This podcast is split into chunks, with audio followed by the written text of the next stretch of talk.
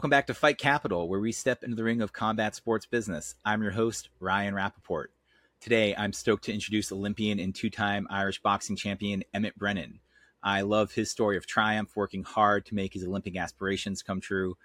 Now, after a two year hiatus and having weathered a COVID, uh, a COVID postponed Olympic tournament, he's making a triumphant return to the ring for his pro debut on July 1st in Belfast at Close Encounters event put on by MHD Productions.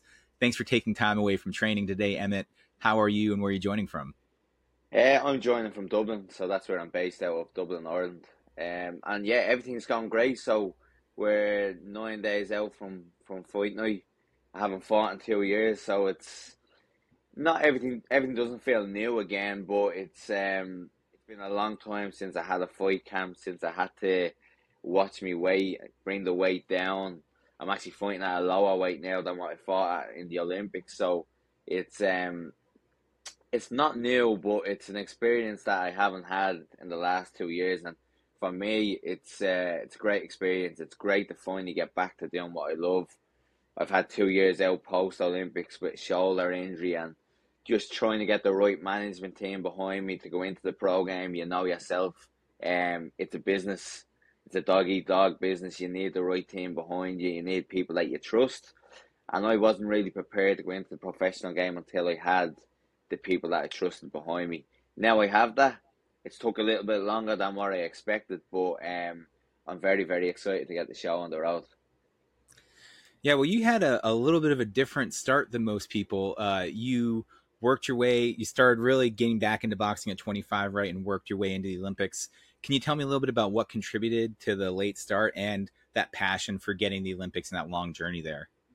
Yeah, so I've boxed all my life. I've boxed since I was 10, but then once I got to like my early 20s, like a lot of people, I suppose in America, they have college or they're going to work. Um, you're just at an age where you start, you have to start earning a living. You start have to start bringing money in, standing on your own two feet. So I sort of went away from the sport of boxing. Um, something that I, I intensely done. I just gradually went away from the sport, and then I got to roughly around age twenty three, where like age twenty one to twenty three, I was still sort of stepping my feet into the ring here and there. I was training, I was doing little bits, and then I got to twenty three, and I was working as a plumber at the time. Um, it was just it was just too hard to juggle everything and try to get the boxing on top of it on top of that, I wasn't really doing well. If I'm completely frank and honest, I wasn't doing well with boxing. Um, my performances were dropping. I was losing a little bit of love for the sport, and I went away completely from the sport roughly for about eighteen months. In that eighteen months, I became very, very unhappy. A lot of things in my personal life weren't going right, and I just went when I got to like age twenty five. I was like, I am really unhappy in life. Um, I was like, what makes me happy? Boxing is what made me happy. But I'm I'm 25. I'm in my mid 20s. It's very very hard to go back. And if you are going back, you got to be all in. You got to go completely flat to the mat to try to get to the top. At this stage, I'd never really. I wasn't one of the top amateurs in Ireland, so to have the dream of going to the Olympics was really one. It was fascinating. Two, it was scary, but three, it was kind of unrealistic from the outside point of view like for me, it wasn't unrealistic, but for other people looking in, they would have been saying, would have been saying there's no chance. Sure, he's not even he's not even at the top end of the boxes in his own country, never let alone in the world. But for me, I just I just set out on a journey. It was like a journey of self discovery to see how far I could push my body and how far I could push my mind. And I knew it was going to be very very hard. I I know I wasn't naive and I didn't think it was going to be an easy journey. It was there was a lot of downs on the journey. Obviously, there's the highs of getting to the Olympics and the highs of winning national titles and fighting for your country and how proud that makes your family, your friends, yourself. It was great, but there was there was so many downs on that journey. You know yourself from boxing. Everyone only sees the peaks, they only see the highs, but for me, it was just a it was a journey of self discovery. I really discovered who I was as a person I'm, I'm, I'm mentally a very strong person, and I needed that along the last four or five years to get to the Olympic Games. Well, I read how supportive your family had been contributing to this hard work that you were putting. I mean, you were, from what I understand, you were working a full time job, uh, going to university, and preparing for all of this, right, over the course of time. Um, can you tell me a little bit about what that support from your family and network has meant for your career and where you're at now?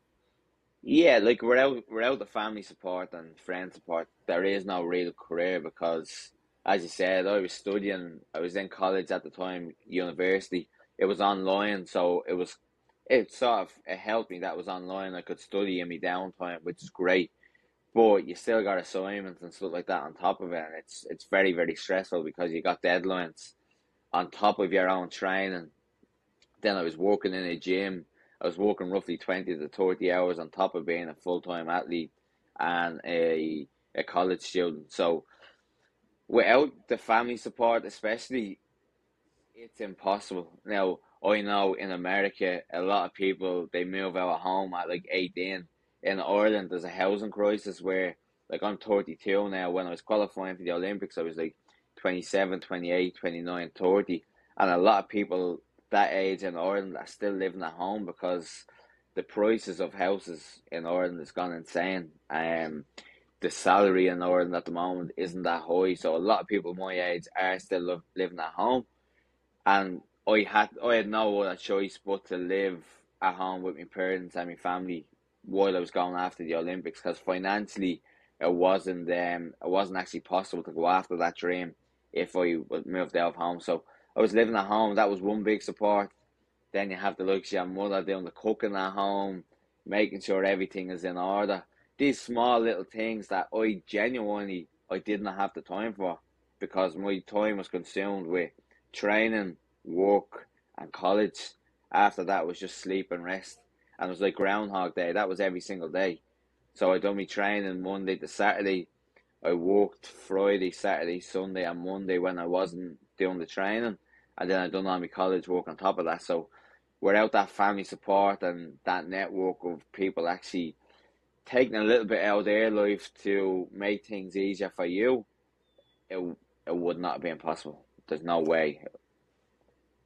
Yeah, it's a great point. I mean, that's a thing in the U.S. here too. The those commercial realities and challenges that athletes at an amateur level, which is what they call Olympic athletes, which there's nothing mm amateur about no. getting to the Olympics, which has always bothered me. And we've seen that changing in this whole thing called uh, NIL name, image, and likeness. So that's good. But I know a lot of Olympic athletes are faced with that ability to be able to support themselves while they're cha- changing or start training to achieve their dreams.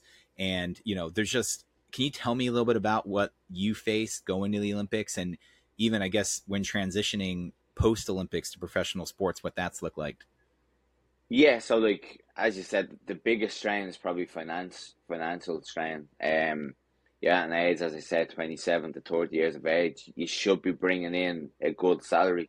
You're near enough, near enough coming to the peak of your working career. Like you, you should have been in a job for like the last seven or eight years. You're getting, you're walking up the ladder.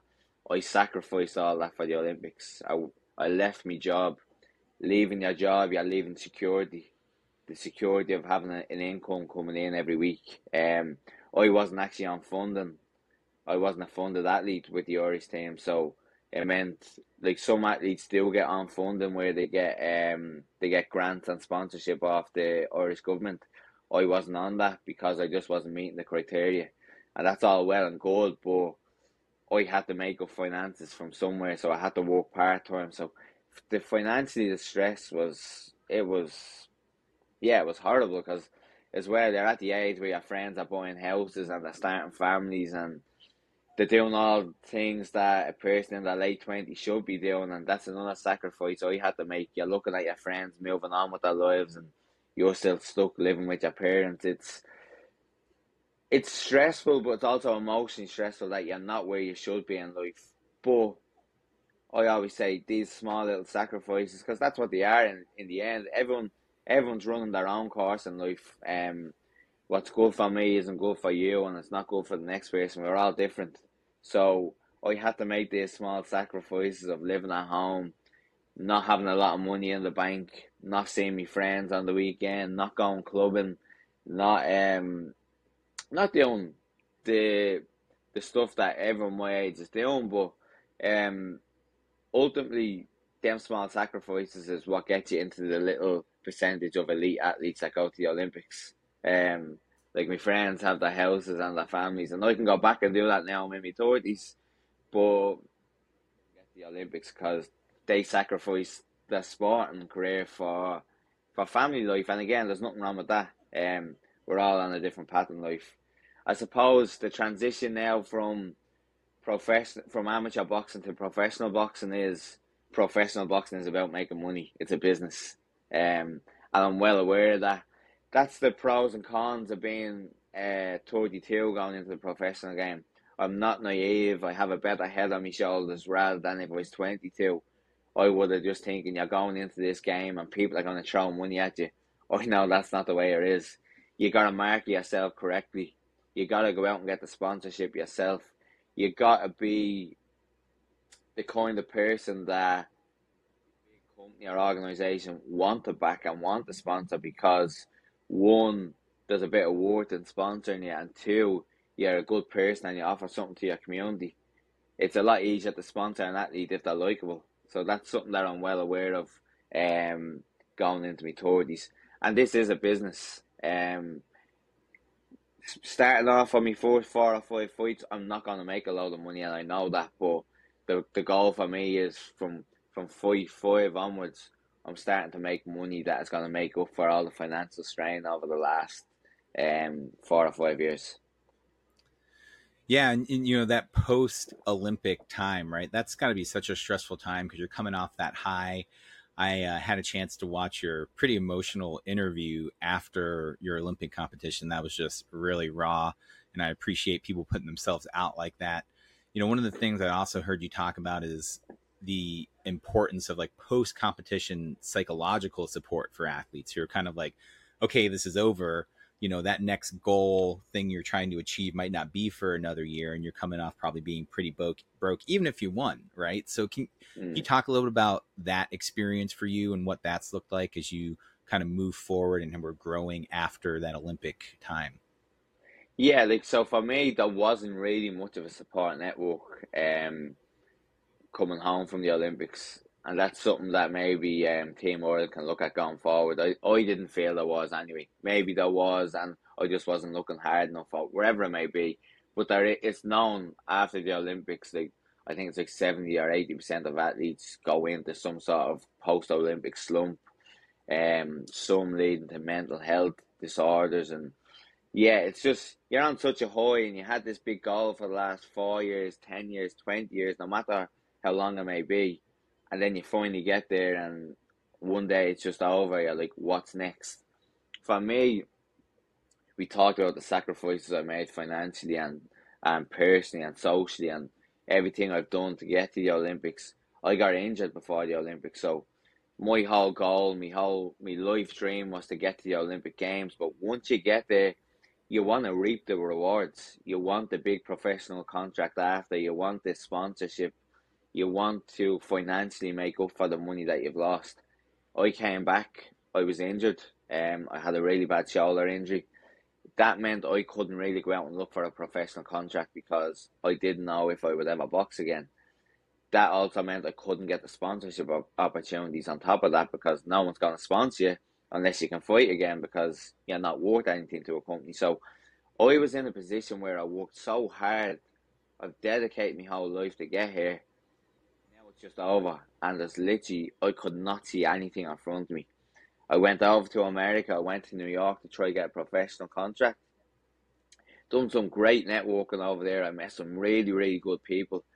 Everything was really set in stone to get going. Move to New York, get the whole Irish New York crowd behind me. Like we we were doing some really great work behind the scenes. But on top of this, the show that still was not getting better and we're talking roughly now seven, eight months post Olympics. I'm 30, going 31. The clock is ticking.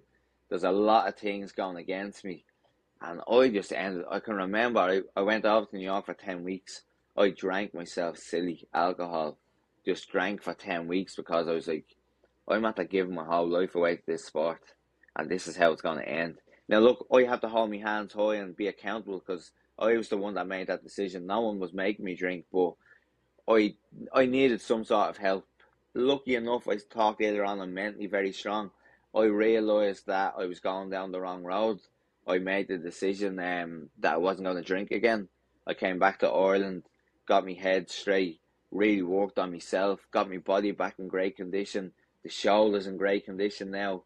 Um, so it's been it's been a hell of a journey since the Olympics, and I've been finding a lot out about myself. And but going back to where we were post Olympics, maybe if there was that support group there, stuff wouldn't have happened post Olympics. I mm. wouldn't have gone into that downward spiral.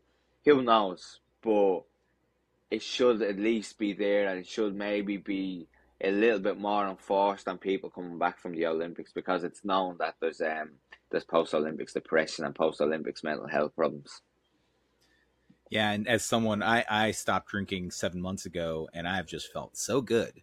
You know, and whether or not you're like an addict or you know it's ruining your life, there is like a quality of living that you don't really see the other side of when when you're not sober, right? And so mine wasn't mine was just for the heck of it, and I've just felt so good just didn't doing it for a month. I'm like, I'm gonna keep it going. So I I totally align with that, and I know how much better I feel, not just physically but mentally after doing that. And I can only guess for you too. I mean, finding this new team, working with MHD Productions. Uh, can you tell me a little bit about your relationship with that group and who you're training with these days? Yeah, so it's it's actually it's MHD Promotions, I think. MHD Promotions, sorry, MHD yeah, so, Promotions. Sorry so this th- this is just a one-off fight with them. They're not actually my promoters. I have a great management team. Very very lucky again. So as I said earlier, I wasn't gonna go into the professional game unless I had the right management team behind me, people that I trusted. I've been very fortunate. I've got Darren Barker, a former world champion, and Joe Calzaghe, former undisputed world champion. So they them two guys, they have ISG management and they're going to be managing me going forward.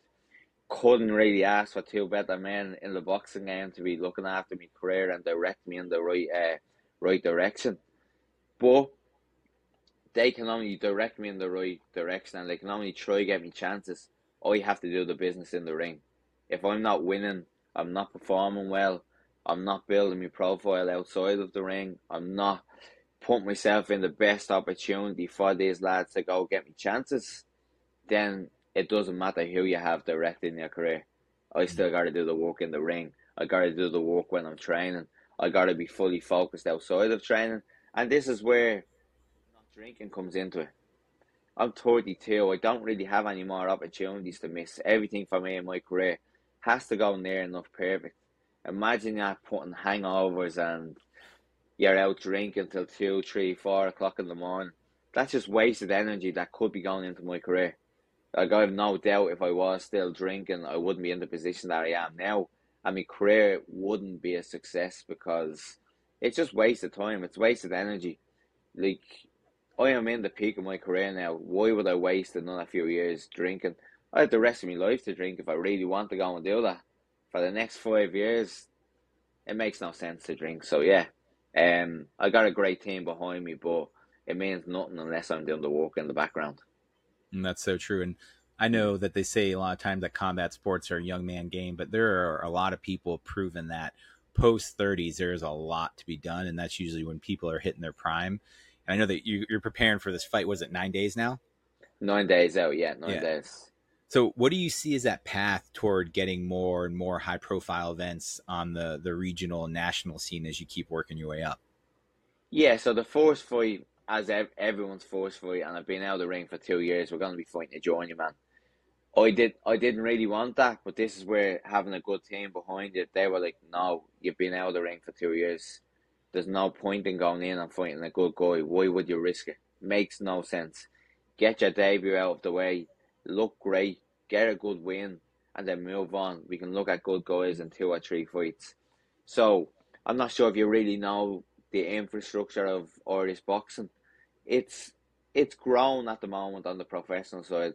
Ireland has been known for amateur boxing, and that's all really. But it's starting to build up a professional uh, profile. There's more and more people turning over. I'm very, very lucky because I'm fighting a super middleweight, and there's like Ireland's a small country. There's maybe seven or eight guys in my weight at super middleweight, which is great because there's a big pool of guys to fight each other. Um, in my head, I'm very, very confident I'm top of that pile and I'm the best out of everyone. So I want to get this, get the debut out of the way. Then we're looking at August to try get another fight against an Irish guy. So of the super middleweights. If we could get that in my hometown of Dublin, that would be brilliant. If we have to travel, we have to travel. Yeah, I feel like the European boxing scene is on the up and up, and everything that Eddie Hearn and Matchroom are doing. I feel like there's just this kind of not renaissance, but there's some continued interest in the sport, and where other things like MMA have kind of been, you know, you got Conor, you got Ian Garry. I mean, you're competing for a lot of uh, television time there, but I think that's carrying boxing along with it. And seeing, you know, the team that you're working with now and the potential there, it's pretty exciting. And uh, it sounds like you got some amazing things coming forward here. Are there uh, any sponsors or people that you'd like to shout out for support? Yeah, so I've got again like I've without cause I'm only going into the professional game. Like the purse for this fight, it's gonna be really really low. It's not gonna be something that you're gonna live off. So without sponsors, you are you're sort of not really making anything. So at the moment, I've got Robus Lighting. They sponsor me. They've sponsored me since the Olympics, and they've been great to me. I've got Alpha Mechanical again, another great company that my brother actually works for. They've come come on and jumped on as a sponsor. Again, without these, it's very very hard for me to train. Then I've got Novum Engineering that have jumped on as well. So, them three sponsors, um, sorry, Novum Refrigeration, them three sponsors, um, without them, I would actually be losing money on this fight. So I'm very, very lucky to have these backing me going into the fight as I said, without them, um, I wouldn't have the fight because I'd be losing money. And then the last company that sponsors me is my own company. It's called FIGHTR, F I G H T R. It's um, it's a boxing company for over 18s in Ireland because there's a in Ireland you really want to take kids in from 11 and 12 that want to compete. So we seen there's a little bit of a gap in the market, and we take in over 18s um, they don't actually go into national competition. We just teach them all the basics of boxing, the fundamentals, the fitness part, the dedication, all the hard work that goes into boxing, but they don't actually fight. Of like white collar boxing in America, it'd be very, very similar to that. So that's my company, FIGHTR Dublin. Um, they've come on and they bought me shorts, so um, I'm very, very happy with that. And as I said, without these sponsors, You know yourself, there's no um, no boxing route sponsors because the actual courses in in professional boxing, especially at the lower level, it's not very high. People can't live off. So, um, big up to anyone that sponsors um an athlete, whether it's in boxing, MMA, or basketball, wherever it is. You're you're actually helping these athletes make their dreams come true. So, um, yeah, without sponsors, it's not possible you know, how, how can the people listening and people are going to be reading the newsletter support you as you kind of move forward here in the career and start taking on even bigger and bigger challenges? Yeah, yeah. So like, especially in Ireland, like, paid by the tickets that you sell. Um, if anyone wants to support you, it's about buying tickets. It's about backing you, following you, telling your friends about them. If you're at the fight, tagging the fighter in your photo, in your photos or your your posts. Um, I'm very, very lucky that I sold on me tickets for the first fight. Brilliant. Like, now, saying that, I only got 120 tickets, but they were sold within 30 minutes, which is great. I would have liked and double that tickets even more. Um, because you're letting people down because they only got 120 tickets. You can't give them to everyone. But I'm in a very, very fortunate situation because some people can't sell tickets. It's very, very hard to get rid of tickets. You know yourself in this game. So I was blessed that the tickets are gone in a half an hour, so I already got some really good people to support me. Um, I suppose on your side of the pond in America, I am hoping to eventually switch to New York. Um, I'm not going to stay in Dublin full time. As I said, the the pro game in Dublin, it's not great at the moment. It is getting better, but in the next few months, I'm eventually going to have to make the switch to either London or New York. Um, my, my heart says New York. I've been there for two months. I know the last time I was there, I was drinking a lot. This time, I don't drink. There's a great Irish community in New York, and the Irish back back their own. They get behind their own. They support their own. So I think if I went to New York, I would do a crazy amount of ticket sales because you're constantly around the Irish community over there. So if there's any of the Irish community listening in New York, um, keep an eye out for me. Hopefully, maybe the start of 2024, I'll, I'll move to New York and base myself out there. But before I go to New York, I want to win the Celtic title and the Irish title. I don't want to go over there without them because, again, you're talking about pro profile and being marketable. There's so many Irish people in New York. It'd be great if I went over there with an Irish title and um, and a Celtic title and I think there's one there's like an Irish American guy um that's a super middleweight that lives in New York. So maybe me and him could fight. That would be great. Uh, if I get his name, he's like six or seven and all, but he's he's in the super middleweights. So imagine I came over with the Irish title, he would actually be eligible to fight for that, even though he's American, because he has the Irish parents or grandparents. Mm. So you could even fight him for the Irish title in New York. That would be unbelievable. Um, there's small little dreams that I have in my head, but I want to fight in New York. I want to fight out there. As I said, I know so many people over there. The Irish, they're unbelievable. The Irish over there. Even the last time I went over, they they couldn't support me enough. They couldn't try help me out enough. And it's when you're that far away from home, it's great to have these people looking out for you. So yeah, I want to get back over there. It's a great city full of great people, and for me to have my professional career out there would be unbelievable. Yeah, I think uh, I, I, lived in New York for four years, and they're like you said, very strong Irish community, very passionate Irish community as well, and uh, spent a, fair share of time in pubs with them as well. So yeah. I know that you'll be uh, heavily supported, and I, I, love that you're speaking your path. You know, not a lot mm. of people are willing to actually say what they want to do, put it out there, knowing that hey, now I have to kind of live up to that. I'm going to put in the work to do that. And so I, I, love that you're doing that. And I really appreciate you taking the time. And this is awesome having these mm. conversations mm. and hearing about your path to where you're at now and really looking forward to seeing where your future goes. And thank you again for doing this. Yeah, not a problem. I'm there talking about the path. Like when I talked about going to the Olympics at age 25 after never even winning an Irish elite title, people thought I was insane. No one believed that I was going to be an Olympian. Um, but I do believe once you, it's not like the, the, what's, I forget the word for it, but it's, once you put it out there, it gives you accountability. Now you gotta work on it. Are you just gonna talk the talk? Are you gonna walk the walk? Um, if you put it out there to the world, you gotta you gotta put the groundwork in. You gotta really believe in it. And I really believe in the path that I'm going on. It's not just words. I I I believe in what I'm saying. I put the work in. I have the proof behind that because anyone can just say words, but that's not going to help it come true. Um, but once you're following that path, you're following the process, you're doing the groundwork, you're giving yourself the best chance and the best opportunity for these dreams to come true. And if they don't come true, so be it. You give it your best chance. You, you won't look back in 10 years and say, oh, I wish I could have done this, I wish I tried that. You live with no regrets you have peace of mind that you went after something, and that's something that a lot of people don't do. They go for their average job and they settle for ordinary, but um, that's something I'm not willing to do. I want to go after my dreams and give it 100%. And if I get there, I get there. If I don't, I'll still be on the path that I'm supposed to be.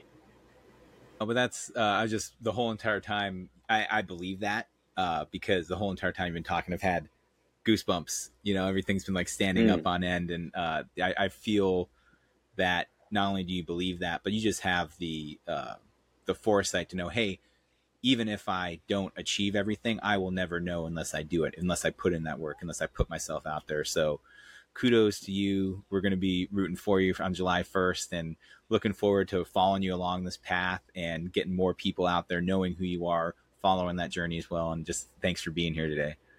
No problem. Thanks very much, Ryan. Appreciate you having me on. Yeah, cheers, Emmet.